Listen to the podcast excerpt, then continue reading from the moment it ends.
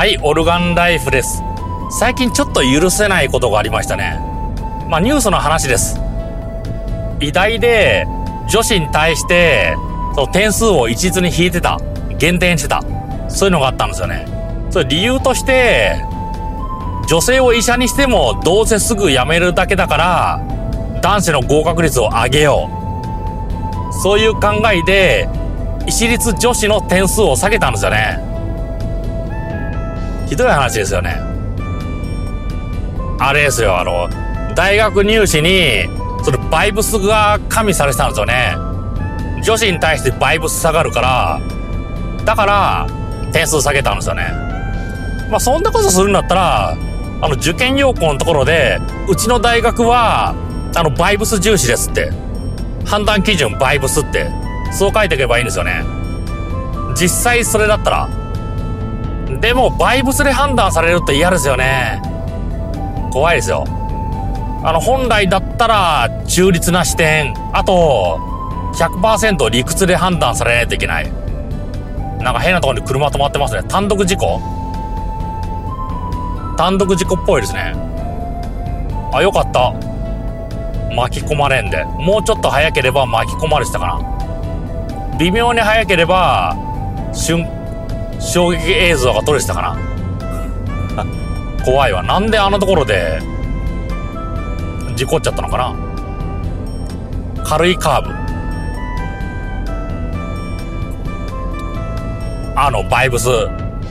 正直、行政の申請とか、理屈でいかないといけないんですよね。理屈と明確な基準でいかないといけないんですよね。なのになんかバイブスが入ってる。嫌ですよね。行政の窓口、意外にバイブス入ってますよ。特にその分野の申請に先生と言われる人を通す。そういうところに自分で行った場合、一人で行った場合、あれ？誰かに頼んでないんですかって。そういう先生を代理に立てれば、担当者のバイブスが上がって通る。でも、私だけ、本人だけで行くと、向こうのバイブスが上がらないから、なかなか処理されない。そもそも個人で行ったら、全く相手にされない。そういうおかしな現象があるんですよね。あの、本来全ての処理、個人でできるんですよ。本人たちだけでできる。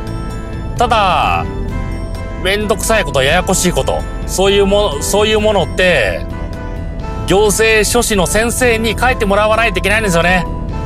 いけないわけじゃない。本来は自分たちでできるのに。ただ、ややこしい系の行政の申請、自分たち個人で行くと、担当者のバイブスが上がらなくて、全然処理が進まない。まあ、あと、担当者の顔を見る。まあ、思いっきりバイブスですよね。それで判断される。そういうところもあるみたいですからね。だから、バイブスというものを理解してくださいよ。理解して、そして、それが非常に醜いものである。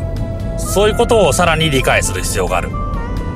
システムの中にバイブスが含まれちゃいけないんですよね。当たり前ですけど。なんかを見る。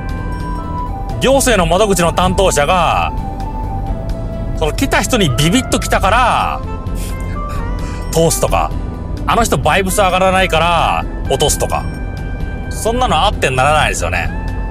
でも世の中行われてる。あるんですよ。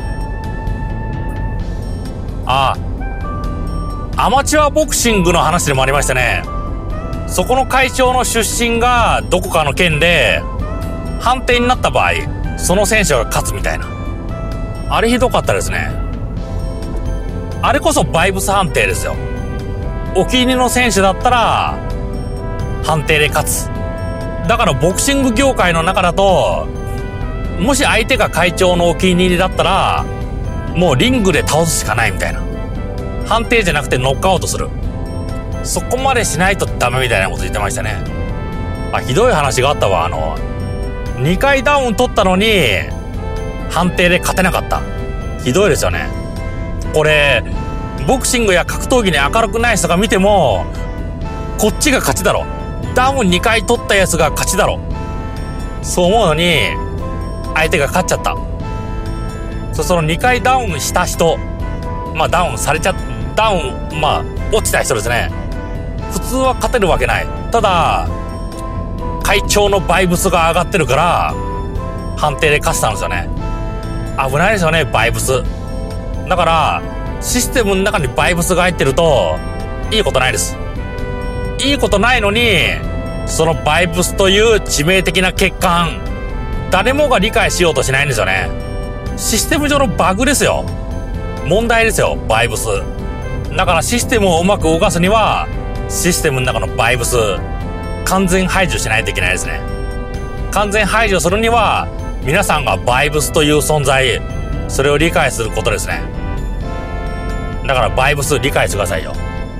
システムからバイブスを排除するためには、バイブスを理解する必要があります。絶対理解してくださいよ。では、バイバイ。